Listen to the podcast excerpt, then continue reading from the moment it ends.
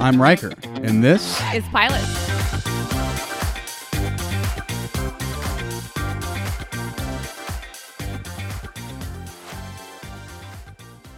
In every generation, there is a chosen one. She alone will stand against the vampires, the demons, and the forces of darkness. She is the Slayer. Well, that's about everything you need to know about the intro, about the uh, pilot to Buffy, the Vampire Slayer. In case there was confusion, the other Buffy. Yeah. You're thinking of the other Buffy. Um, yeah, they give you that right in the first, I don't know, however long that took me to do, seconds of the pilot. And um, then you're off and running. So uh, that's everything we need to know. And we'll begin now.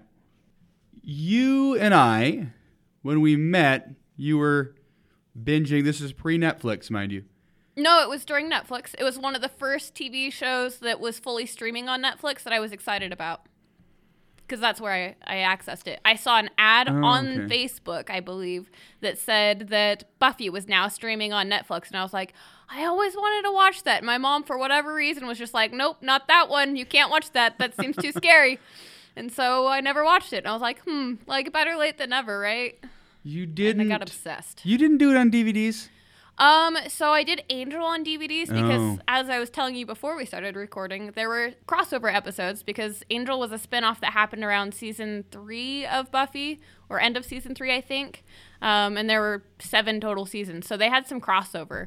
Um, and there was one where I'm like, uh, I think I missed an episode of Buffy because this doesn't make any sense, and I had to wait for Netflix to send me the DVD for Angel so that I could catch that one episode because Angel Oh. wasn't streaming on it yet. Okay, so maybe there were DVDs around. They were both. They happened at the same time before Netflix really had like a good library. Got it. Okay, Streaming. well that would make sense because Netflix in its uh, in its we just send them to your door and hang on to them for as long as you want to era. I and love it's, that. And it's you know infant years uh, was a program that just never really made that much sense to me. What? Well, because I always enjoyed going to the video store Oh. and, you know, perusing around uh, for movies you want to watch and looking at, you know, like some of the lower rungs of of the shelves and looking at some of the weird dumb things and I just always liked the process of it. It was always kind of fun family time. So the idea that you just put an order in and it just and then you just like look at it, like if it showed up and sat on the coffee table for a month, like there was no pressure to watch it.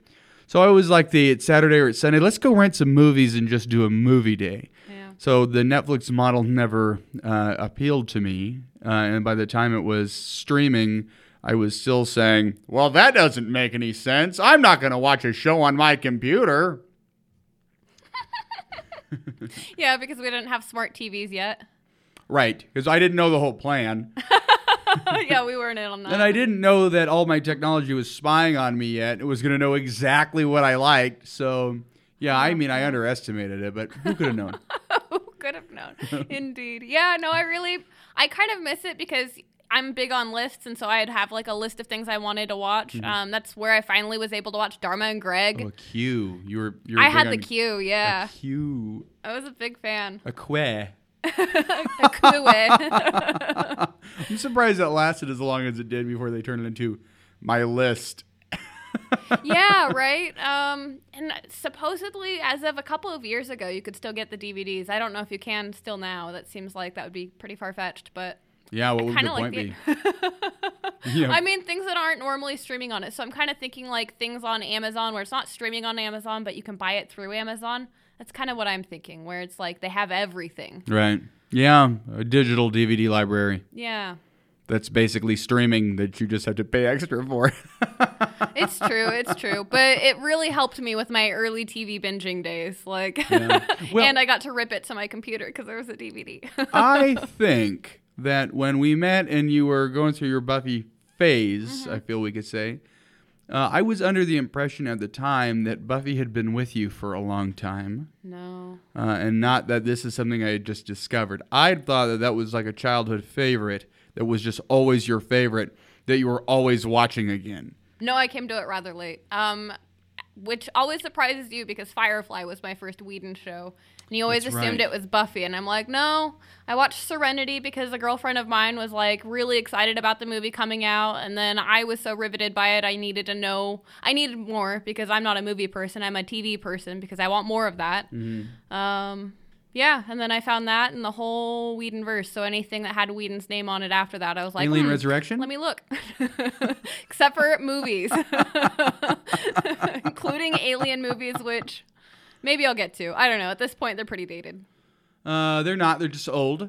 Um, Okay, they're a little bit campy. The way this is a little bit camp, like early Buffy is kind of campy. no, I don't think so. No, No. All right. The first two are the classic ones.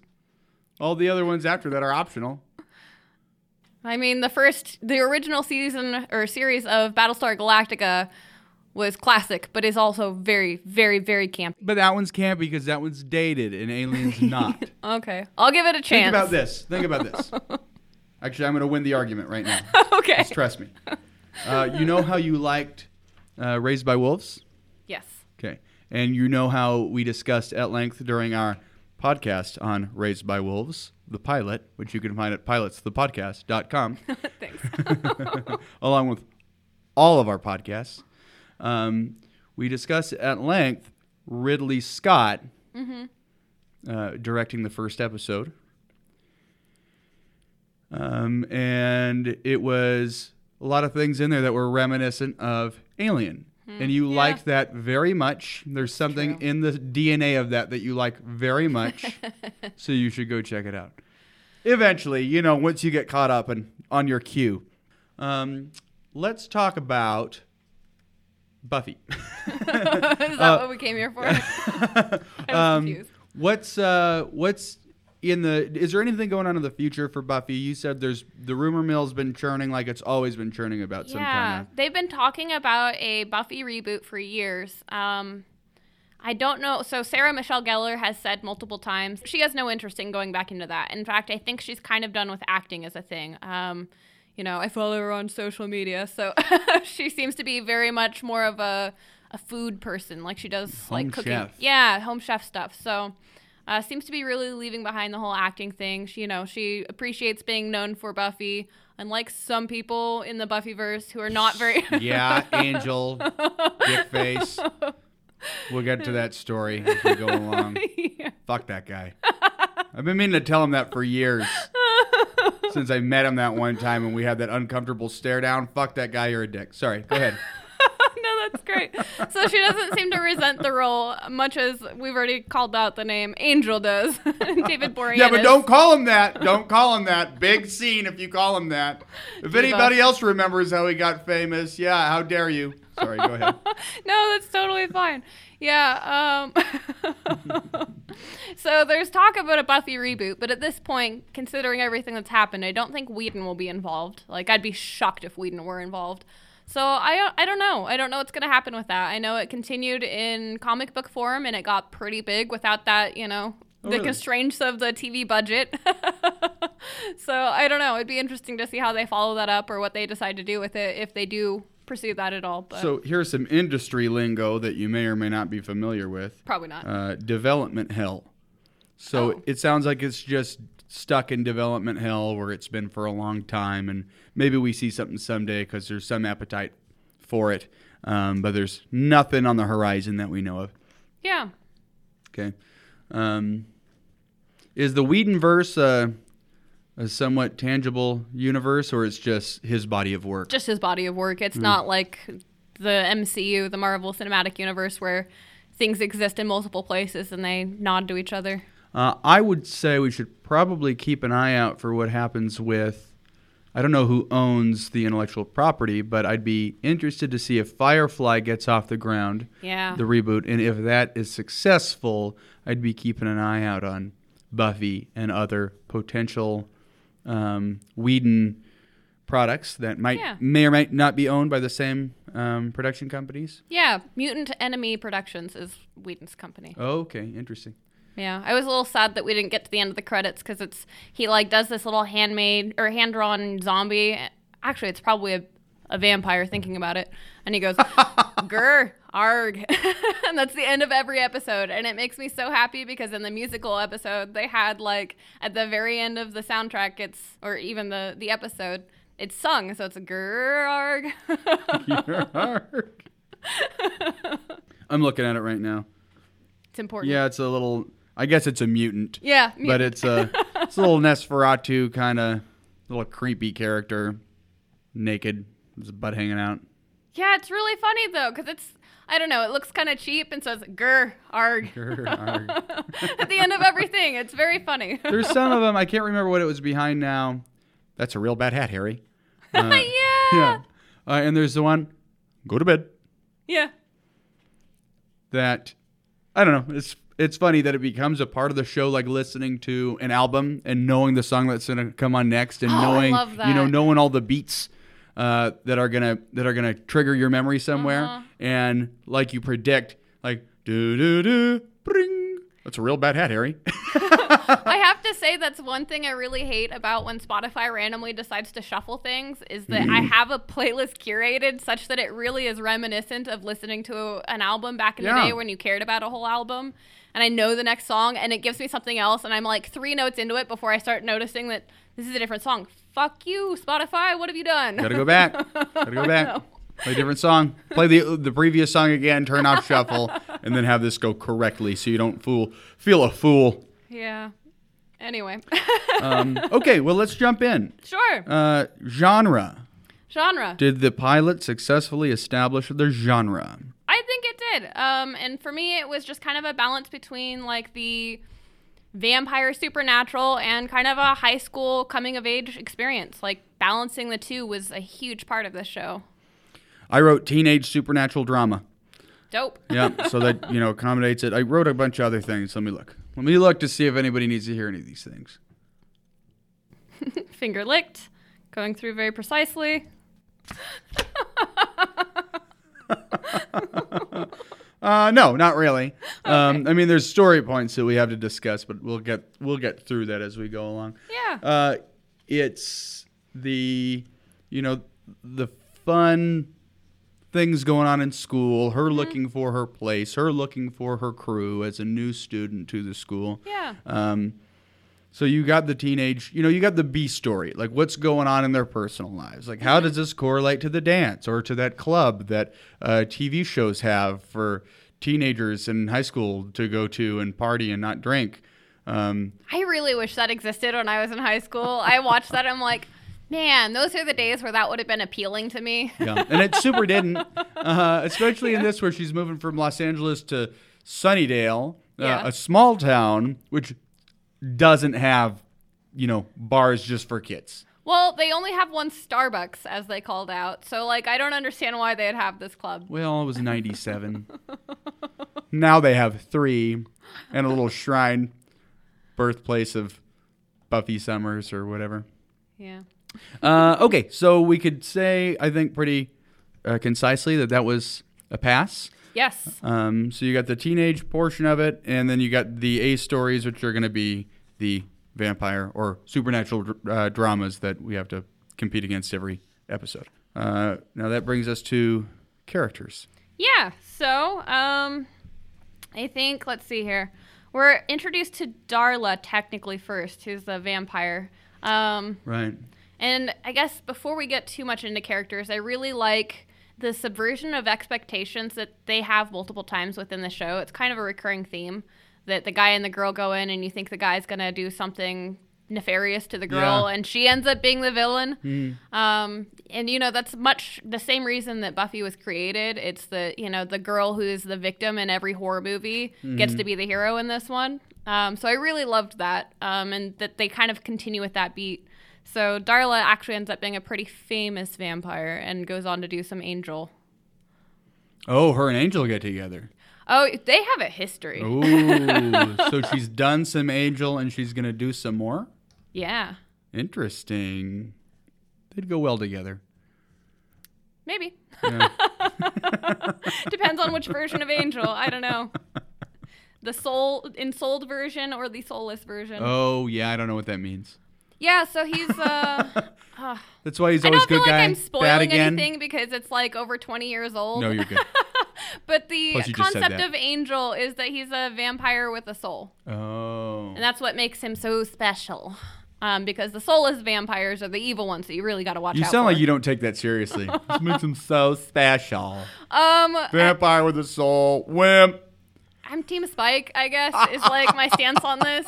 That, you know, tall, dark, and brooding was really an exciting thing as a teenager, but adults are more interested in Spike. I used to be Team Angel because he was there 1st Mm-hmm. yeah. uh, and then that. I met him. Uh.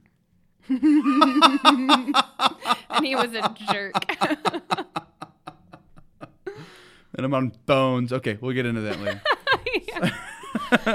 Um, so you know, the reveal that Darla's the vampire is where we start our opening credits, and Mm. then we just kind of open up on Buffy, who is having these weird nightmares, like super weird. You were mentioning how bad of an editing The cut it terrible was. edit, Yeah.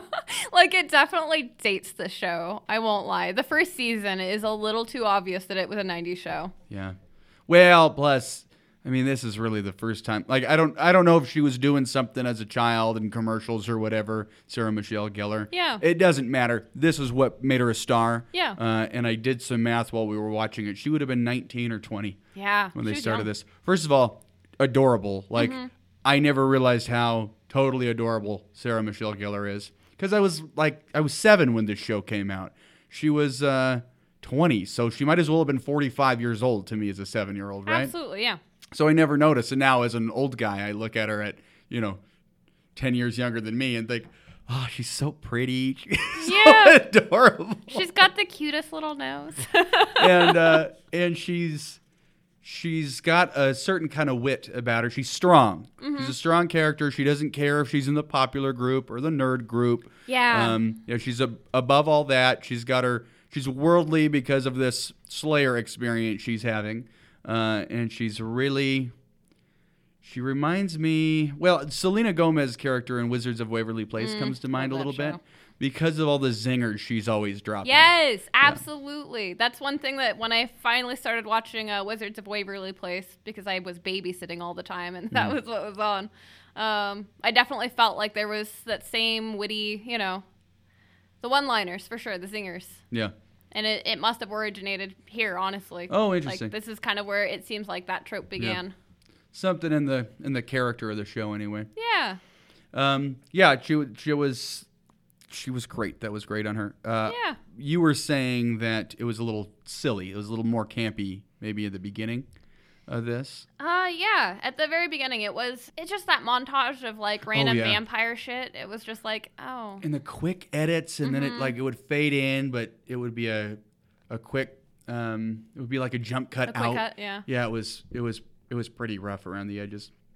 But I guess I'm I was thinking there for a second. I didn't really complete the thought that at 19 or 20 years old to be getting this opportunity to star in this show, she was probably I got to think she was probably to some degree ill prepared for this, Yeah. and that it must have been a very exciting time in life and a, a huge opportunity um, to be. And there was probably this was kind of the only thing like it at the time. Oh yeah. She I was think certainly the- Charmed was the only thing that we Yeah. could say was similar, and I tried to get into Charmed, uh, you know, n having not grown up on it, and it is not like Buffy. You can't just jump into it and love it, or you know, I can't. Mm-hmm. Maybe you can. well, I got a I got a background with Charmed. My mom and I used to watch Charmed together all the time. oh, see, nostalgia goes a long way with those older shows. It was bad though. I mean, Buffy's obviously the better show. Oh, good. I'm glad to hear you say it. Okay, I'm sorry. So uh, we have the montage of of vampires Yeah. and dark stuff. Uh, then what happens? Uh, Buffy's mom calls her down, says, "Hey, you ready for your first day of school?" So we're kind of introduced to, "Hey, she's at a whole new school." Um, some a little bit of background on why they're at a new school. Um, it actually does try to give a nod to the Buffy movie, which came before this, was a totally different actress. At the end of that one, spoilers. Close your ears if you don't, if you haven't seen it. Um, but she ends up burning down the school gym and maybe even the entire school because there are vampires at like prom or whatever. Um, and so she burns the whole school down. So that's the whole reason for her moving to Sunnydale. Her mom tries to get her a fresh start. Um, and she's trying to ignore the whole vampire thing, which is why when she's confronted with it in any form. She is just super not interested. Uh, that's funny you mentioned that. I didn't look at it as a because it's been such a long time since I've seen the Buffy movie. Yeah. Uh, and even so, my cousins watched Buffy. They followed Buffy a little bit more closely than I did. Mm-hmm. I mean, we were in elementary school, and this was a show for high school kids. Yeah. Uh, and I was told that it was too scary. And I That's- mm-hmm. guess, yeah, every time I turned it on, I, I guess I found I'm I'm actually not afraid of this, but I'm told I'm going to be scared of it. And I was eight, so it's probably pretty easy to trick me into thinking that was the case. Kids. Yeah, I mean, my mom was trying to watch the episode of Home Improvement where uh, Tim Allen's wife, who's I'm blanking on her name in the show. Yeah, same. Um, uh, and then there's like ten, there's like 157,000 angry listeners right now shouting her name at the Email us at the pilots- radio. Pilots the podcast at gmail.com. Tell us the name of exactly. Tim Allen's wife. Yeah, don't Tim the su- Toolman Taylor's wife. Don't suffer in silence, or the only person who can hear you yelling about it is you. Yell at us about it. uh, yeah, so he's him and his wife. This is the episode where she makes out with another guy and almost cheats on Tim. What? Yeah, but it was on at the same time as Buffy, and I was like, "Mom, I get that you want to see Jill. Jill. Yes, thank you. I, thank you. Yeah. I was like, I get that you want to see Jill cheat on Tim, but um, I ain't gonna watch Buffy by myself. it was actually a repeat of that one. I was like, I already seen this one. They spend the rest of the episode in bed talking. She was like, the rest of the the re-, and she actually watched Buffy with me, even though she really wanted to see what happened between Jill and Tim. And I Aw. really appreciate that. anyway, Thanks, Mama Riker. anyway, what was I talking about? Um, the movie. Oh yeah, yeah, yeah. Thanks. Oh, that's really good that you knew that. Um, so the point was, my cousins watched it more than I did, and and Jessica had the my cousin Jessica had the uh, tape, the video cassette tape, the VHS tape Ooh. of Buffy the movie.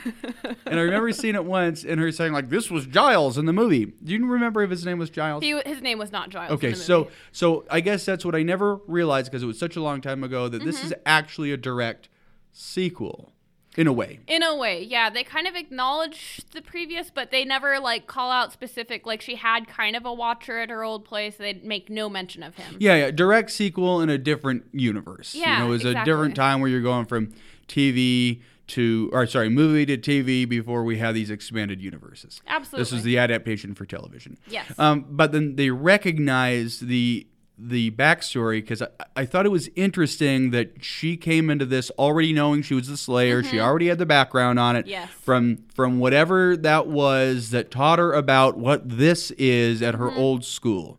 Um, I I thought that was an interesting choice, and it had almost made the movie feel like the true pilot yeah. like okay well if you want to sort of figure out how we're introduced to this go do that Mm-hmm. first and then come back to this otherwise we're just prepping you on the show not the whole lore the mythology of Yeah. it she's already caught up on it we got to save time there and just get into the show you guys can you should already know what the premise is Yeah, and the interesting thing is though that they cut out a lot of the lore. Like there's something that I'm super happy from the movie that it did not make it into the TV series.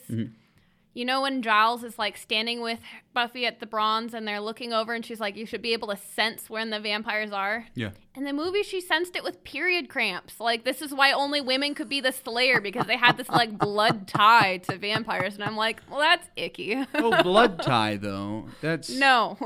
okay yeah you're right Don't That- entertain that. that no. sounds like a guy's idea of trying to make a period sound like a more valuable powerful thing than It's not. it it's is. painful for no goddamn reason. Like, let's not make this glorified in any way. It's awful. That's like a guy in a different area, a different era saying, "Yeah, I'm a feminist. My period. It's my superpower. I'm a feminist." No, her period is going to be restraint.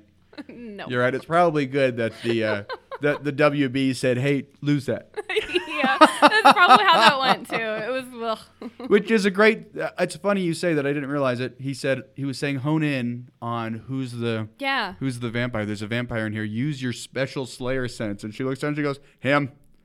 Yeah. Look at that hair. Look at that shirt. He's been walking around as a teenager for 10 years and doesn't realize that that's not in style. It's unacceptable that he looks like that today. Yeah. And Giles goes, "Oh, so dated," and she says, Carbon dated. "Yeah." that was funny. Then he's saying, no, no, no, but feel it. And it was funny that we just moved on from that. Yeah. It was like, no, I got it. I got it the first time. Well, yeah. It was also that at that moment that they spotted who was talking to this, you know, recognized vampire. Lily Aldrin. Willow. Yeah. I can't think of her last name in this. That makes me sad. There was a time where I'd know all of their names first and last. Yeah, well, but, there was you know, a time I knew all the characters' names in Game of Thrones, but That went away like as soon as the final season happened, and it was just like eject, eject, dump all you knew about this series. It's not worth it. Taking up too much space. there are so many names. oh, they're hard. Okay. Um, so Alright. so she's gonna go to school. Uh, mom takes her to school, drops her off, saying, "Hey, honey, we're gonna have our fresh new start here. It's just gonna be wonderful." Absolutely. Yep. And then she goes in, and who does she meet first? Um, we first get Xander and Willow who Oh, are yep. talking to each other about their, there's a buzz about the new girl, obviously a small school, so we're really setting the tone for Sunnydale's really tiny. Yeah. Um, everyone knows everyone and and there's a new girl, it's a big deal. Um, she actually goes in and does the principal's office first. That was a hilarious Bob. scene. Bob, yeah. Yeah. Bob's office. yeah.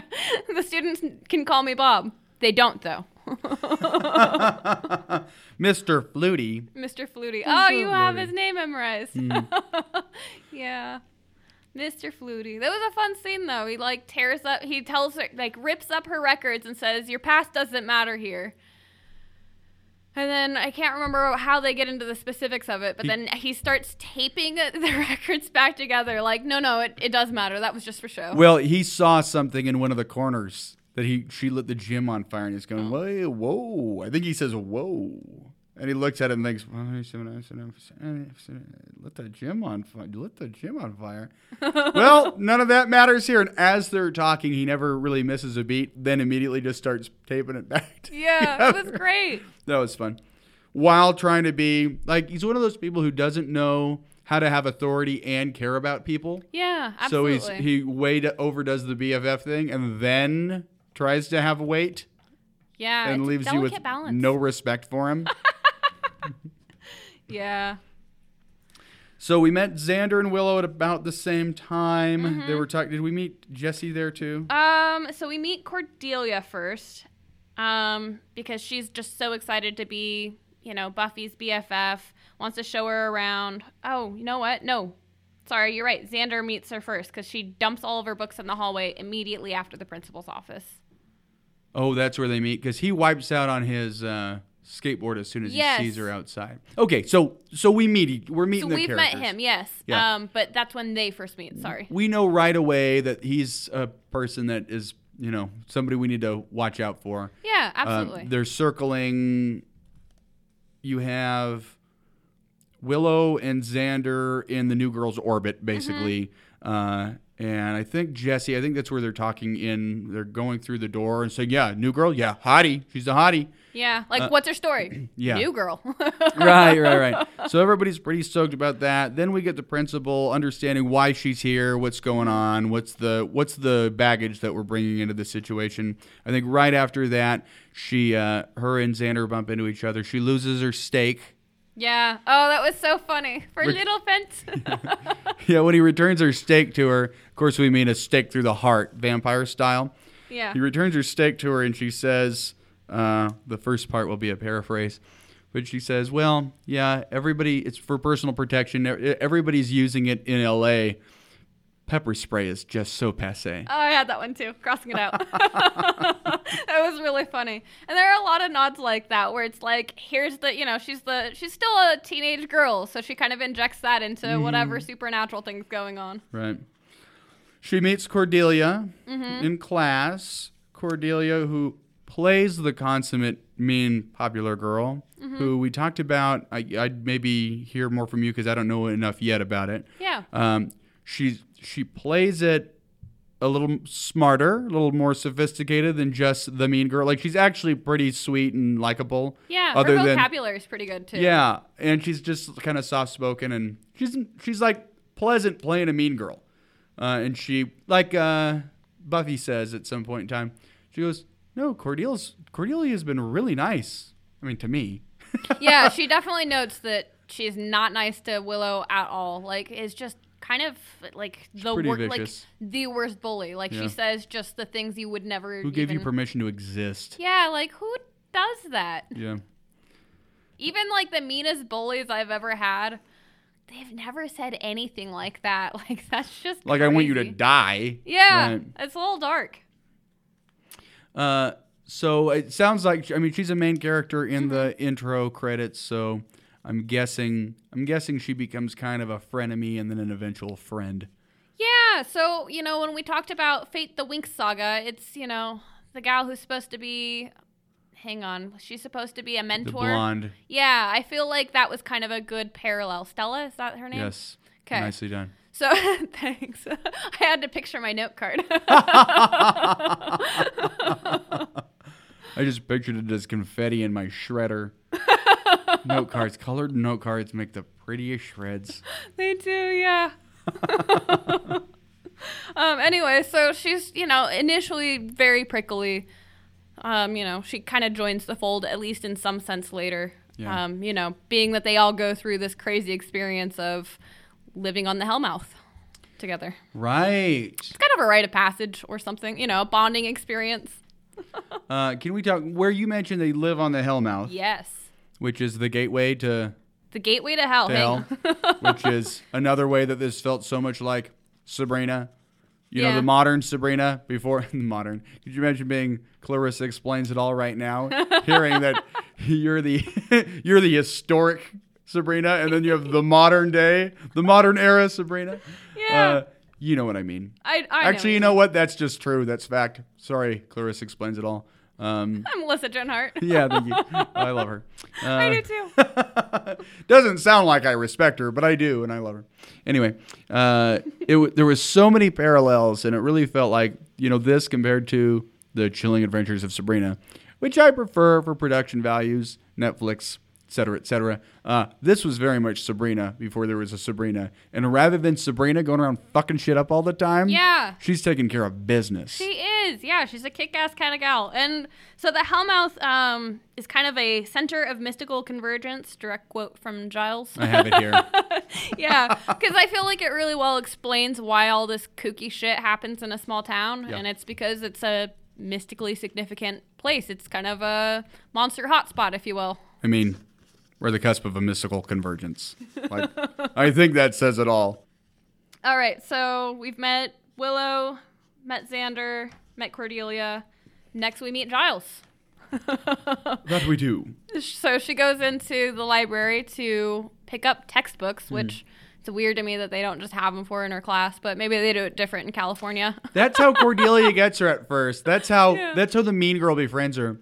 Should you like your own copy of the textbook, do visit the library and and discuss your own options with Mr. Giles. I love It's like- how Cordelia's British now. Yeah. Well, it was just such a weird, inhuman, bizarre thing for one student to say to the other. Do you want your textbook that you could go check out from the library? Yeah, Like, it was nope. very Hermione Granger, honestly. Yeah, especially from the mean girl of school. Nope, don't think so. That's why you're like I was endeared to her immediately. It's like, oh, so she's just like really cool and wants the new girl to feel at home. She's just offering friendship first to make sure she's got somebody to go to. See, thinking about it though, like why her motivation would be that way, and it's not to speak to, yes, this is her motivation, so I don't want it to be like, hey, I'm informing her character for the whole show. But if it were me, I think I would see, if I were Cordelia, I'd see Buffy as a threat because she's obviously like the Ah. top popular hot girl, right?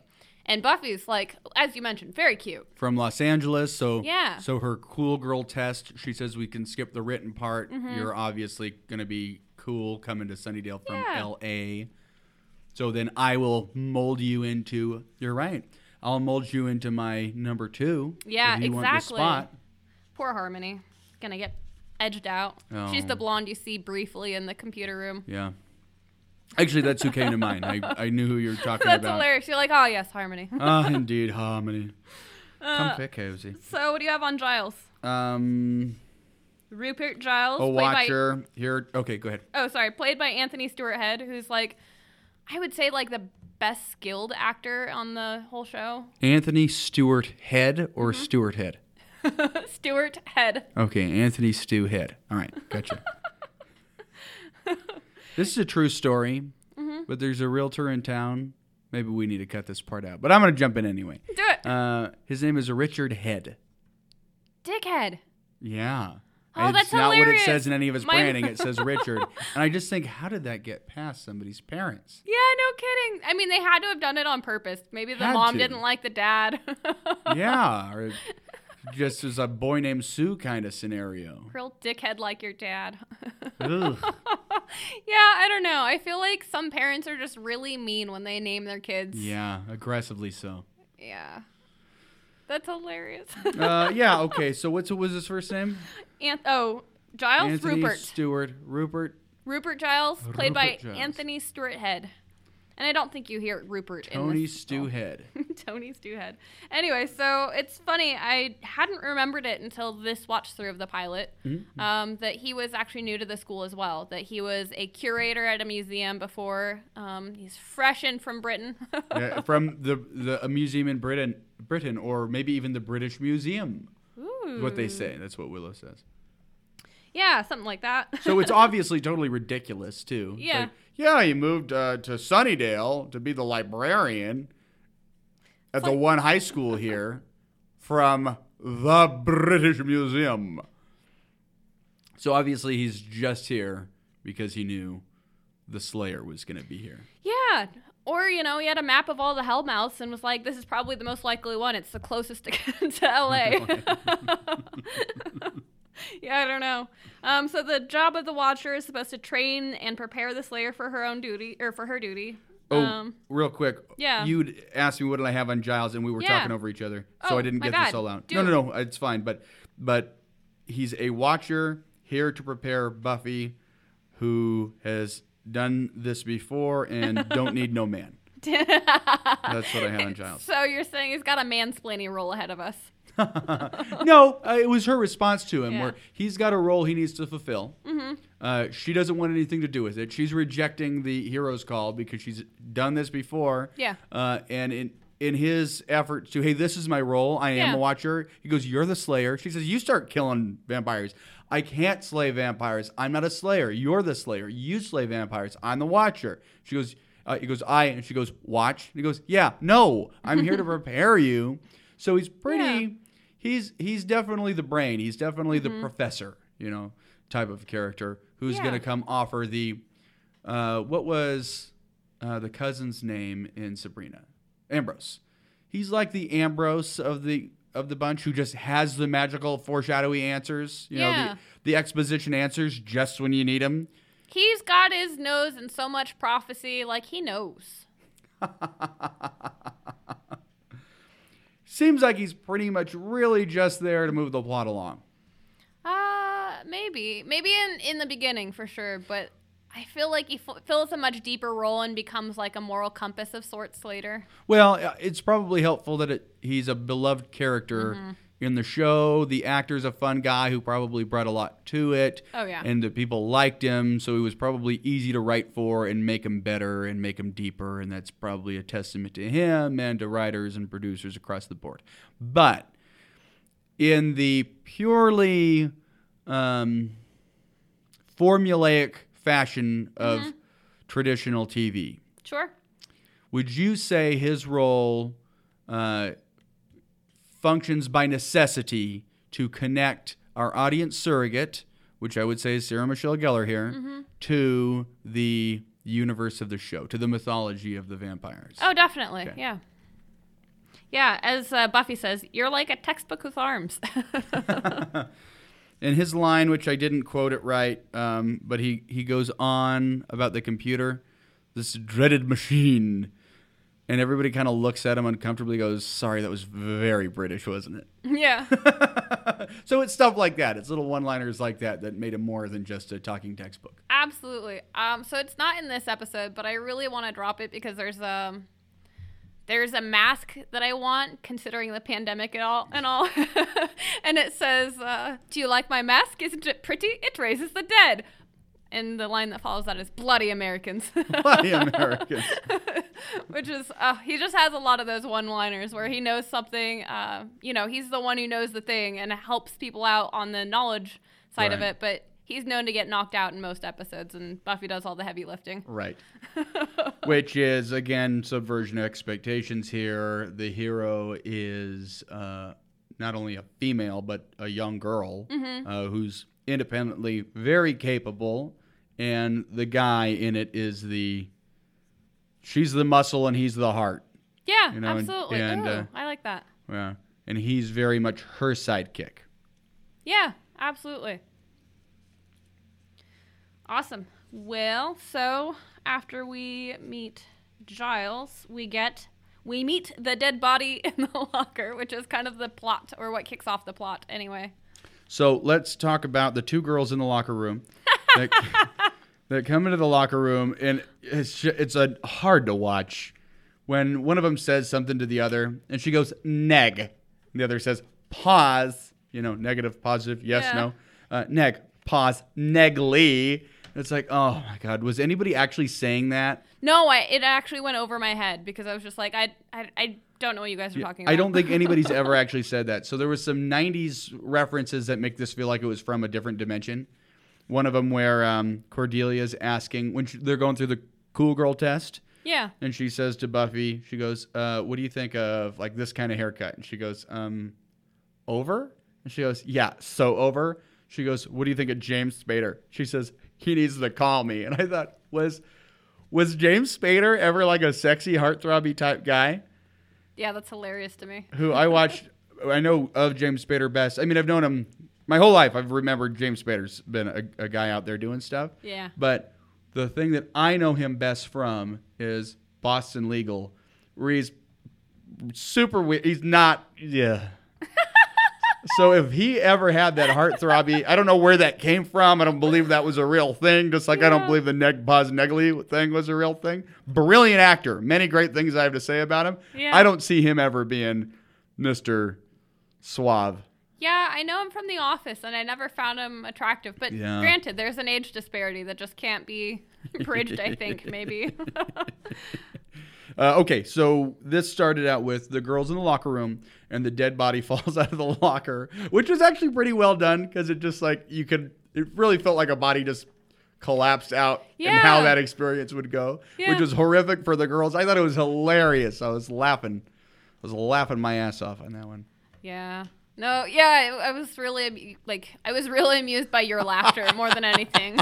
I don't think I otherwise would have found it super funny. A little campy maybe, but yeah, I was really enjoying you No, just it was rolling over campy. that. It was so bad, but so good. It was so funny. exactly. Yeah. So, what's the result of finding the uh, body in the. that Buffy confronts Giles. She like first Ah. goes in and snoops, and then she's finally, you know, Giles had thumped the vampire book, you know, in front of her when she first went meeting. to yeah, when she went for textbooks. She was like, I, I'm not here for that, you know, and kind of Yeah, not interested. I acts heard like the she story doesn't. before. Well, she kind of acts like she has no idea what what he's talking about, and then she comes back in and she's like, if there are vampires, which I'm not saying there are, you know, like Oh, I didn't. right. This wasn't me. I didn't want this. Like I came here to be vampire free. And he goes, well, you know, this, this is your duty. You got to do this thing. That's right. The rumor gets back to her real quickly over some dead kid in the locker. Yeah, Cordelia and her yeah. loudmouth. Uh, and her original. Yeah, she's hanging out with her crew, and Mm-hmm. Cordelia, which is Willow and Xander and Jesse. And Cordelia shows up saying, Are these guys bothering you? The late Jesse. She goes, No.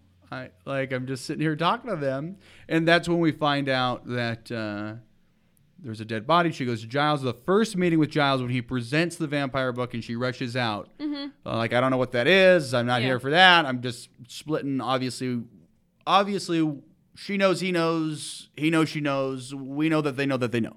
Yeah, Right. But that feels very 90s. yeah.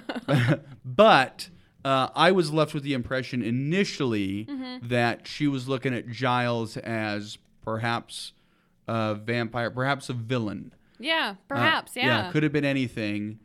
And but pretty quickly she just goes straight to Giles and says, "Okay, obviously you're in the game. Uh, Yeah. Let's get talking about this." Yeah, and I think it's because in the movie anyway, she did have something kind of like a watcher. I don't even know that they called him a watcher per se, but he was supposed to be a mentor of sorts. I and remember guided her. him. Older guy. Yeah, very old. Yeah, right. Yeah. Not like it wasn't the Giles character at all, you know, because it goes Yeah. to TV, then it's got to be young and sexy with a bunch of up and comers. yeah. Haven't seen Tony Stewhead since. He's been in stuff. Oh, good for him. Yeah. I have a list of things that my friends have been sending me. They're like, You love Anthony Stewart Head, right? I'm like, Yes, yes, I do. What do you have for me? I will Oh, nice. watch him in anything. So this is what calls her to action, Mm-hmm. basically. Um, I don't know where it is necessarily chronologically, but Sure. Mm-hmm. this the first it's a two-parter. The first episode being about 46 minutes, and it takes us about 23 minutes before we see the villains. Yeah. And I remembered thinking this felt like it's taken a while. And I guess it makes sense when you look at it as a two parter. Mm-hmm. Yeah. But it still felt like it was taking a while to get to the introduction of what's the conflict, though? Yeah. Like, what is the conflict that we're trying to overcome? Sure, definitely. Do you have any feelings about that? Um, I think that it would be leaning on my hook, which is that the hook isn't about the monsters. Might. That the draw is more about the gang, and this is the assembly of the gang, Yeah. who is later affectionately referred to as the Scoobies. Ooh. Yeah. doobie Yeah. doo. Yeah. Uh, don't mind if I doobie doo. uh-huh. Uh, I don't know what that is.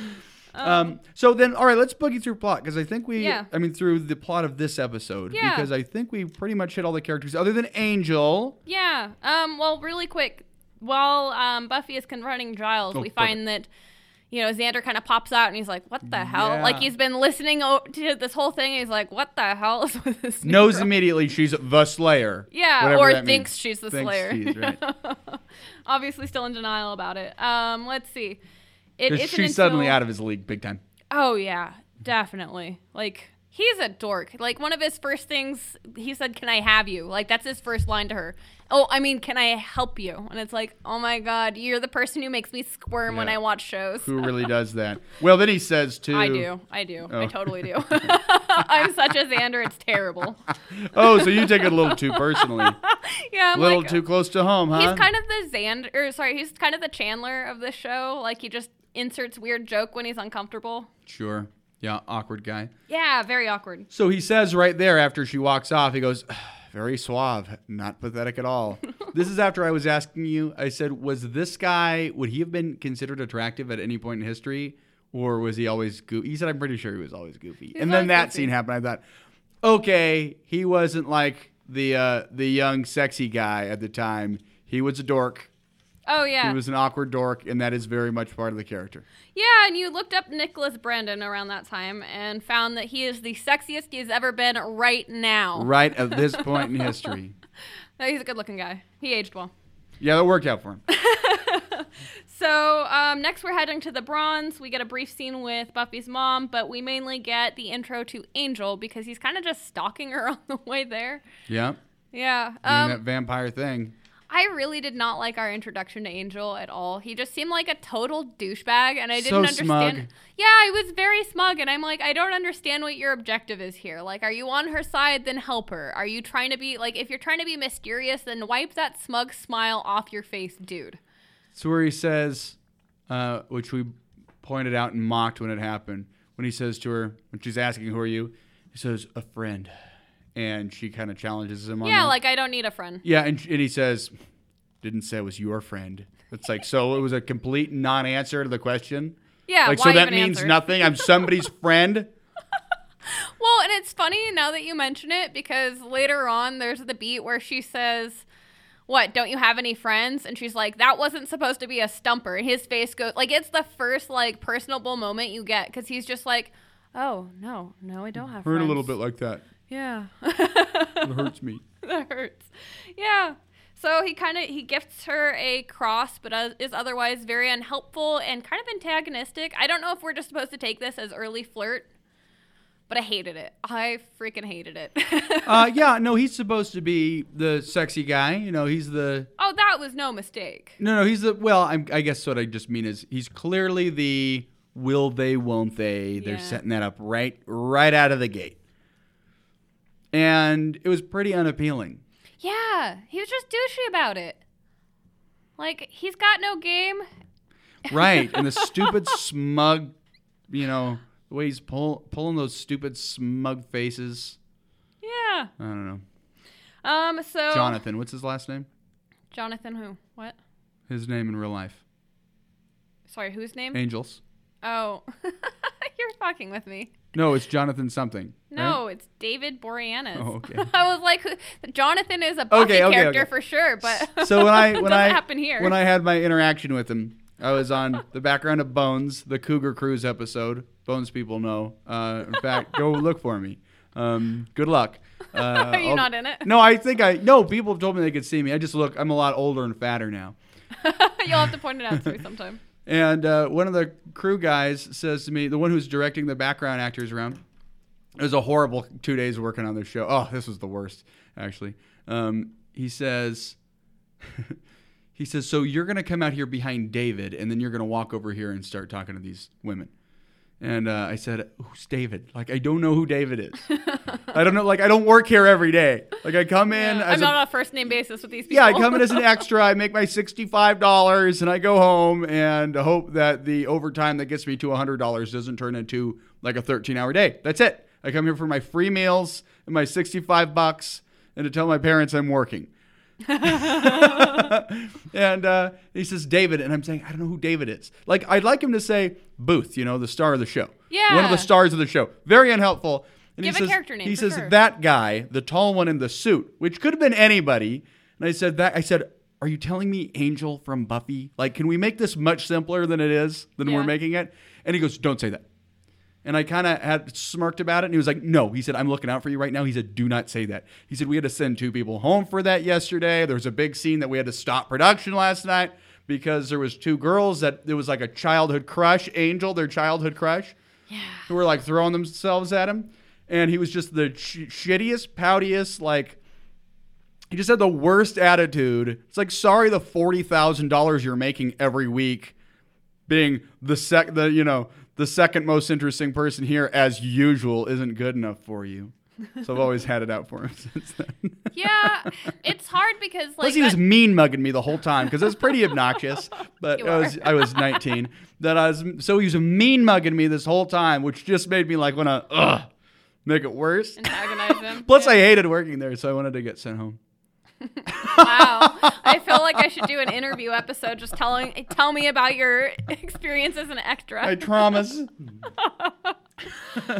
Uh, okay, then what happens? um. Okay, so now we're in the bronze, which we already kind of bu- briefly touched on. Um, Club Buffy. for kids. Yeah. Buffy clocks Giles up, you know, peering over the crowd. They kind of go through the whole beat where Yeah. she's supposed to sense vampires. There's a vampire taking Willow out. Um, she traces them to a mausoleum. Yes. Um, and this is the first time we see her kill a vampire or dust, Dust a him. vampire on screen. Um, and, you know, Xander's accompanying her and not really in belief about this whole vampire nonsense.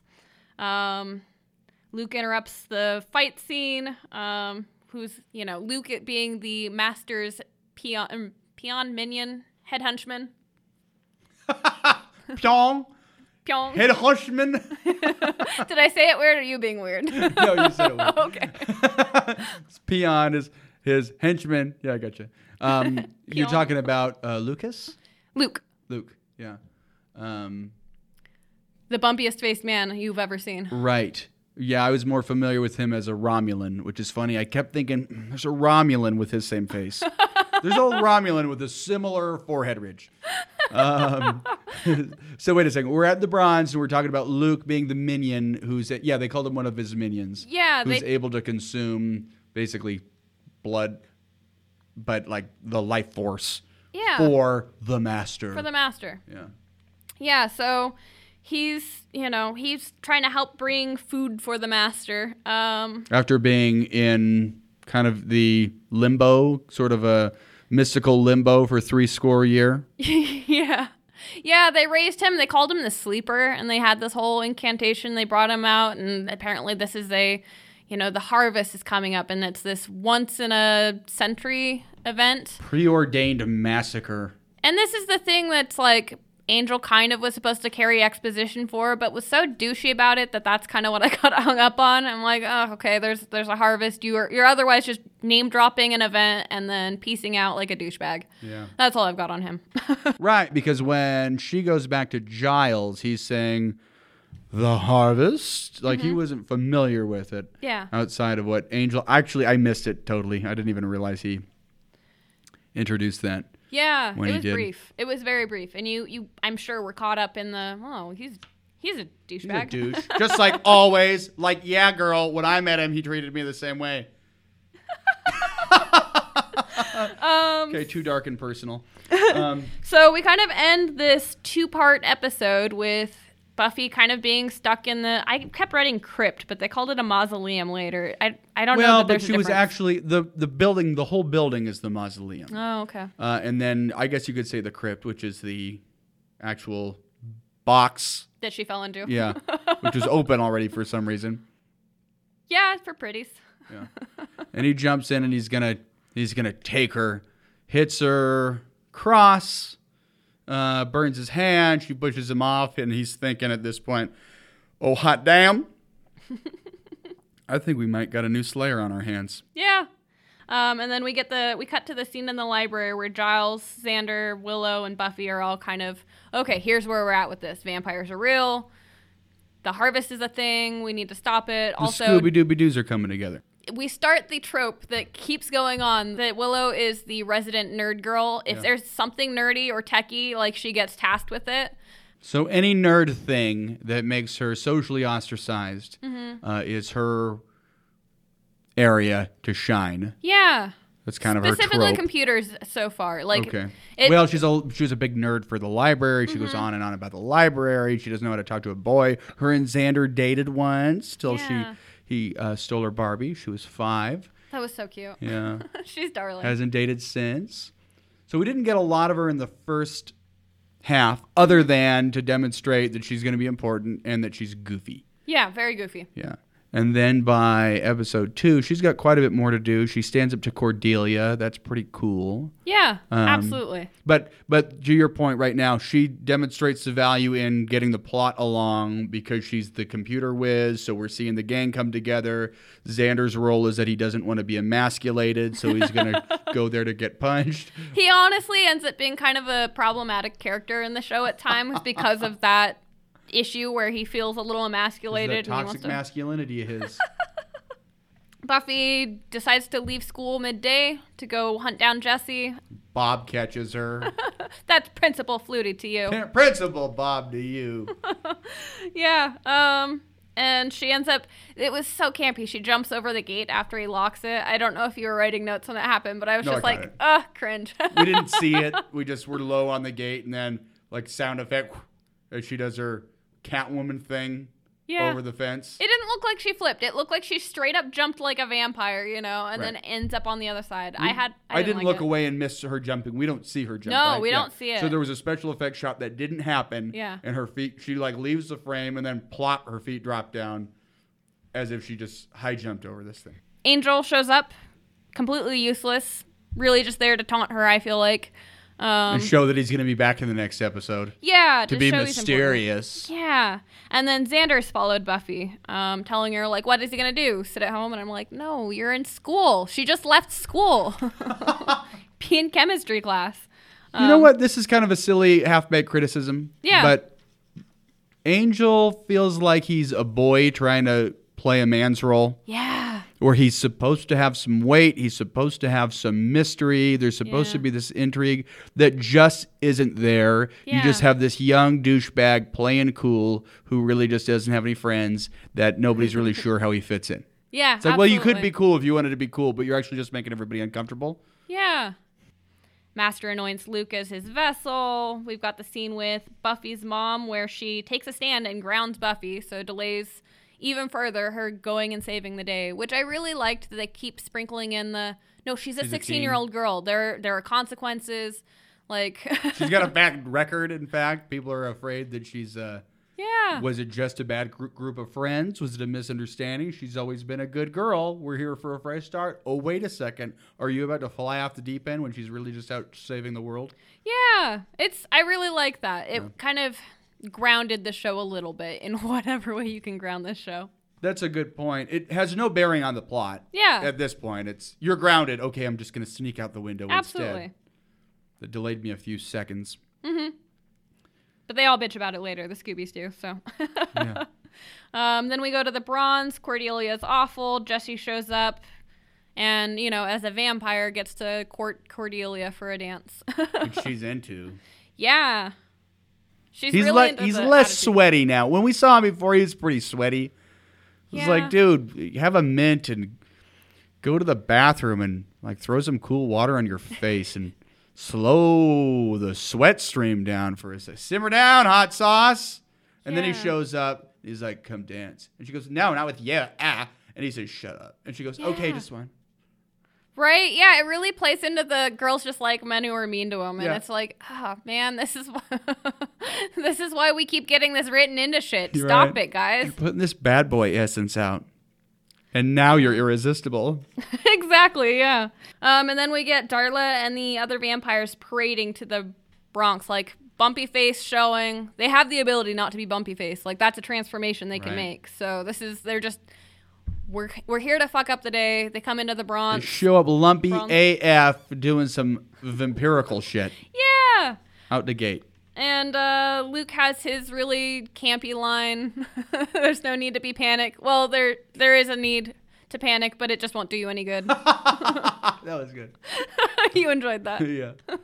because it's campy or because it's actually funny though. And no, it was funny and it was well delivered, I thought, by him. Yeah. No need for alarm. Yeah, that's it. Uh, I mean, it's plenty of need for alarm. Just won't make a difference. I thought that was hilarious. Yeah, okay. I'm the See- big bad, and I'm about to do some big bad stuff, and you might as well enjoy it. See, I feel like if you enjoy that, you'd enjoy the show as a whole because they really lean into like the comedy of it all It's funny. still. Yeah. Yeah.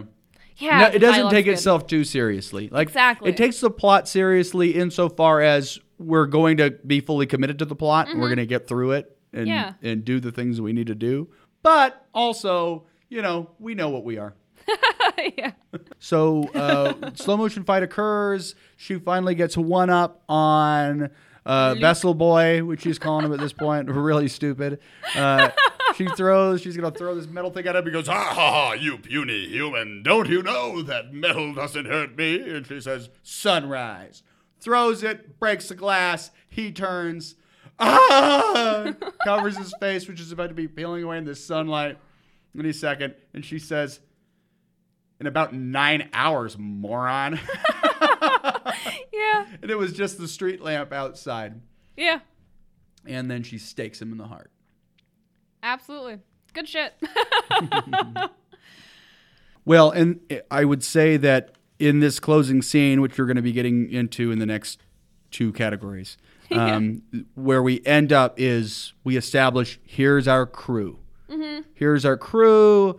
Uh, Cordelia is going to be kind of a foil, kind of a frenemy. I think she'll, you know, I think that character will grow. She'll be a consistent foil, but um, Uh, so there's the other kids at the school that kind of play that other role of those that aren't up on what's going on, uh, and that's going to be represented by Cordelia. Uh, but the other characters, where you got Willow, Xander, uh, Buffy, and Giles, you really end up on that. You know, the final beat is really with them. These are our Heroes. yeah, these are our heroes, exactly.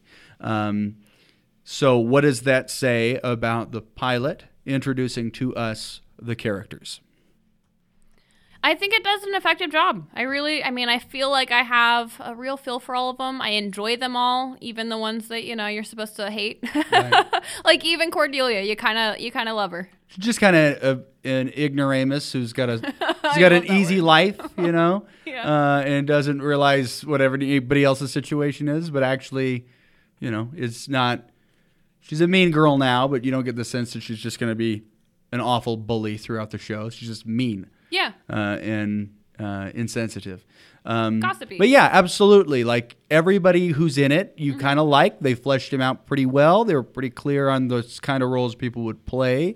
You know, in their in their tropiness and in their uh, unique individual ways.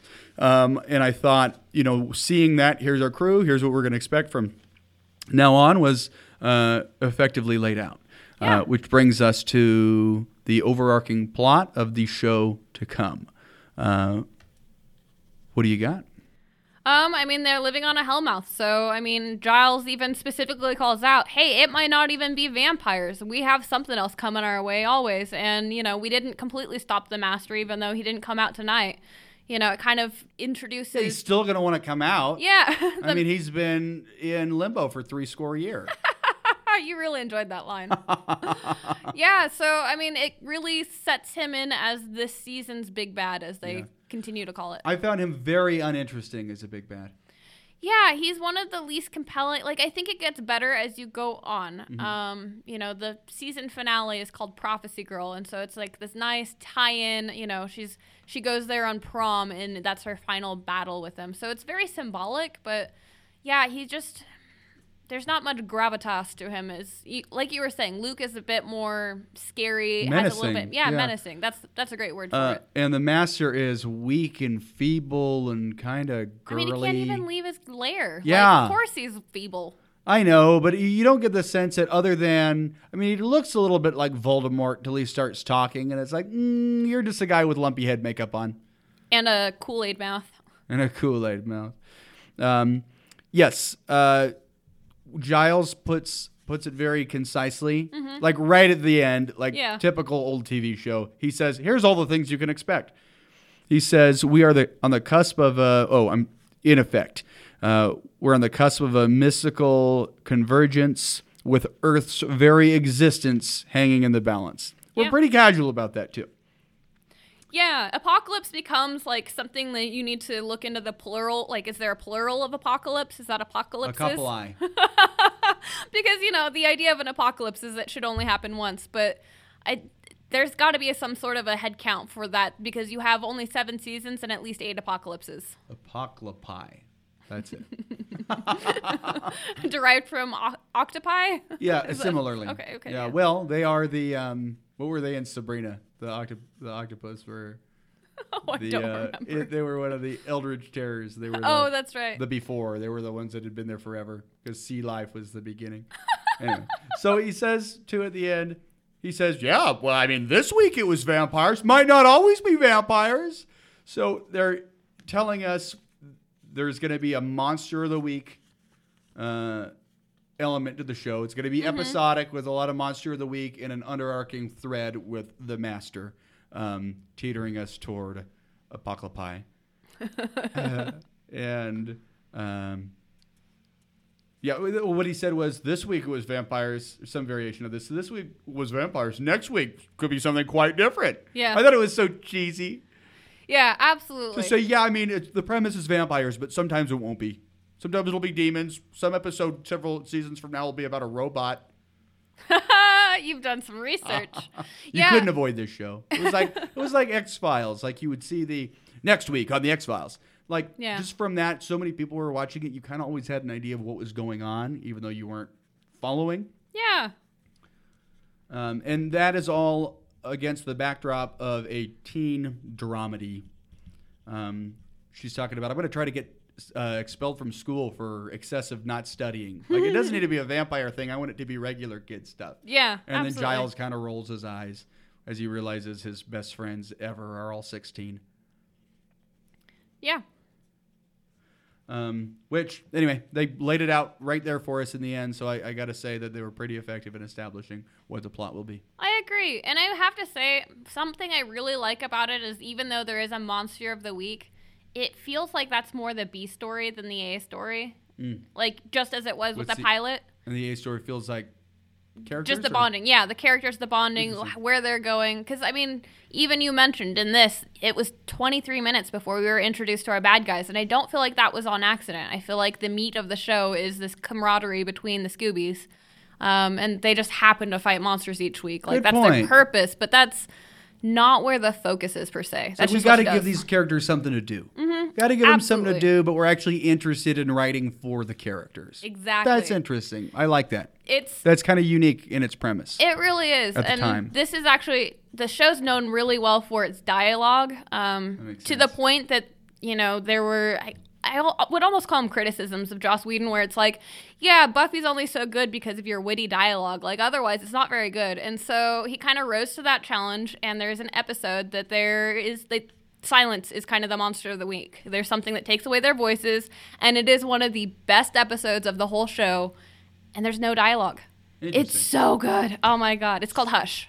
oh, so he basically said, "Hell with you guys." Yeah. The reason that the dialogue makes the show good is because the show is about the dialogue, and I about could the take characters. it away and Yeah. still make the show good. Yeah. It's so good. anyway.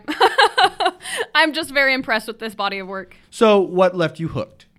Um honestly, it was the friend group, the camaraderie, the the Scoobies joining together and, you know, it's kind of a, an interesting thing that other people get to know this secret, you know, it's you know, traditionally the role of the Slayer is a pretty secretive one. She- It's not like the Slayer and her friends, so this is like the first time in Slayer history that this has ever happened. The Slayer's got a squad. She does. You- They successfully hooked you. Oh, definitely. Yeah. Uh, I would say that it successfully hooked me also uh, Ooh.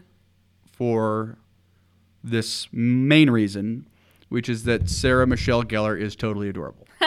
like she's totally adorable, and um, and then overall, it's it's a cotton candy quality show with lots of silly one-liners and humor that makes it really easy to come back to Yeah. and it's going to make you happy that you dropped in.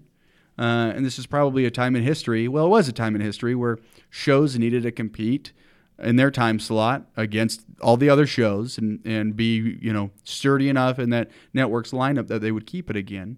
So it, it wasn't you know shows didn't focus on the binge like they weren't bingeable. You couldn't binge them at the time. Uh, so this seems like it set us up for let's make a show that's going to have staying power in syndication and Yeah. staying power in that you can kind of drop into it and regardless of whether or not you're caught up on what the characters interpersonal dramas are um, you're going to be able to catch on Yeah. and you're going to enjoy it Absolutely. yeah but that key factor being sarah michelle gellar Oh, That's fair. She's pretty great. yeah.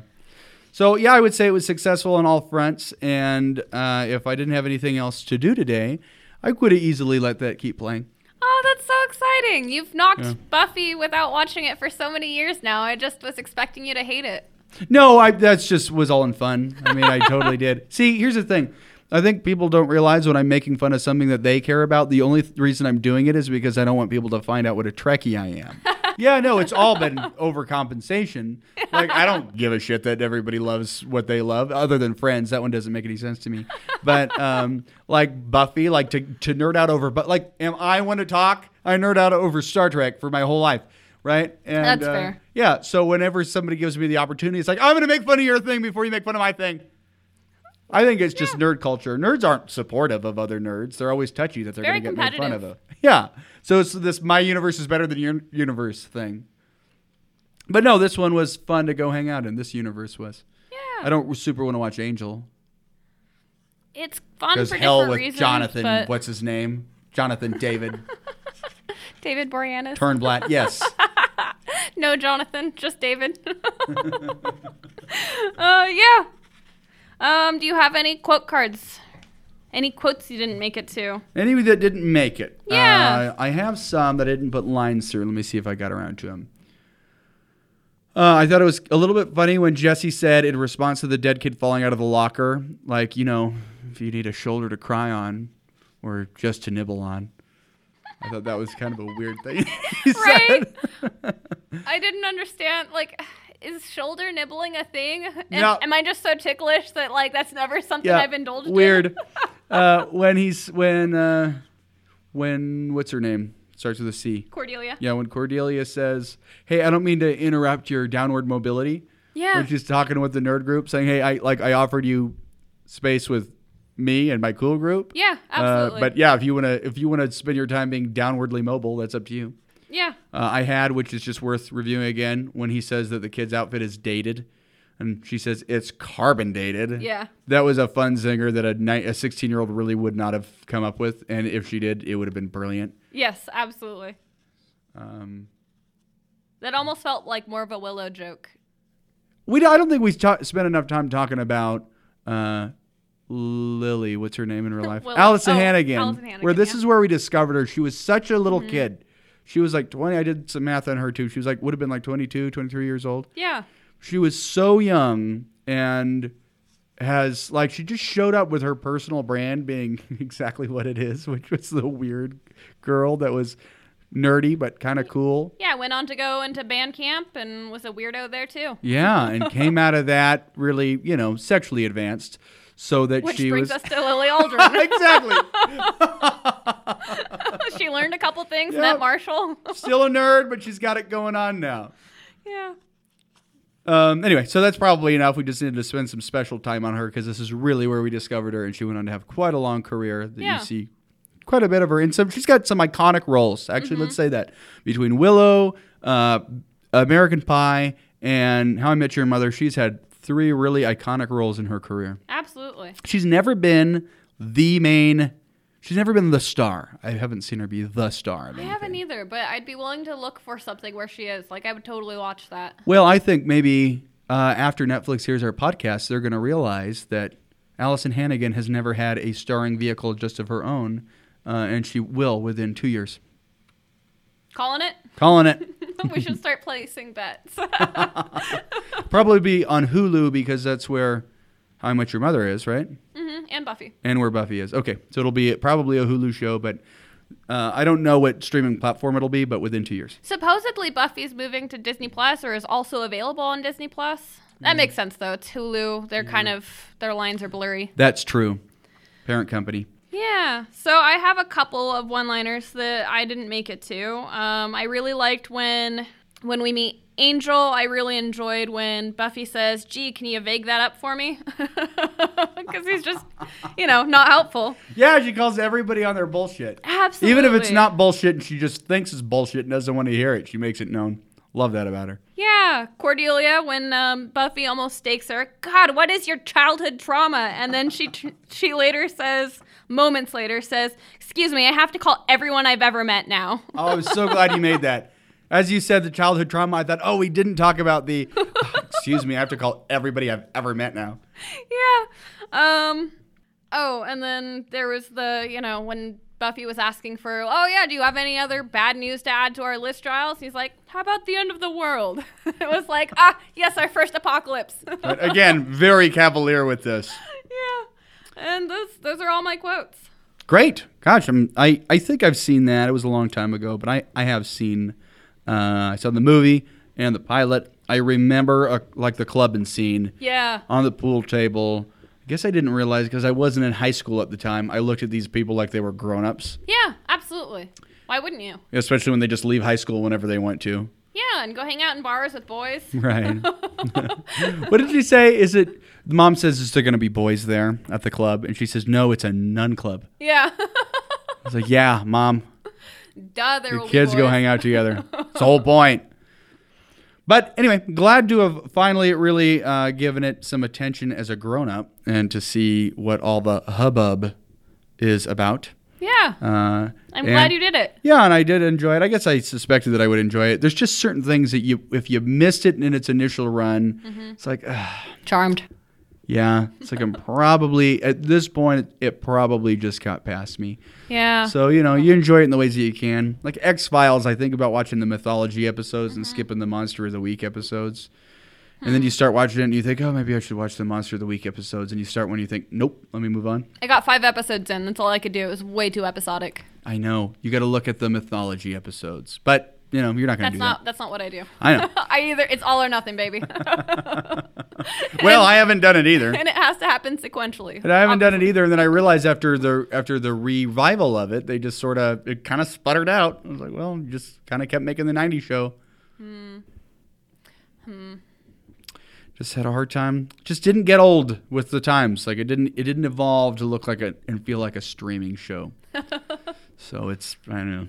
you know, I- I know what it's done in history of TV. Like I know it plays a vital role in there. It's always worth discussion. We should review it someday, but um, I don't think I'll ever get around to it. Like I Yeah. just don't think I'll. There's just certain things that I can't imagine with all the new stuff and all the streaming sites. Like going back and watching all the older shows that I missed.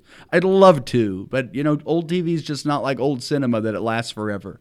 Yeah, I mean there are some that are really good. You and I were talking today about Darba Greg, and that Yeah. was ah, that was so good. I really think that we should be getting a reboot of that anytime now. Like that one feels relevant, um, and I just wanted more to that. I feel like Jen Elfman's still wonderful. she is. She's still rocking it. She's still cute as hell. Um, well, time to be getting out of here. yeah. Uh, if you all would like to join the conversation, and by you all, I mean our several hundred millions of listeners all around the world and in Canada now, um, go to pilotsthepodcast.com where you can catch our entire library at pilotsthepodcast.com. Uh, if you want to uh, join the conversation, which is actually what I was saying, I'm going to direct you to pilotsthepodcast at gmail.com. That's pilotsthepodcast at gmail.com. That's excellent. Thank you. Perfect. Uh, well, I'm Riker, and I'm Shri. and this Is pilots.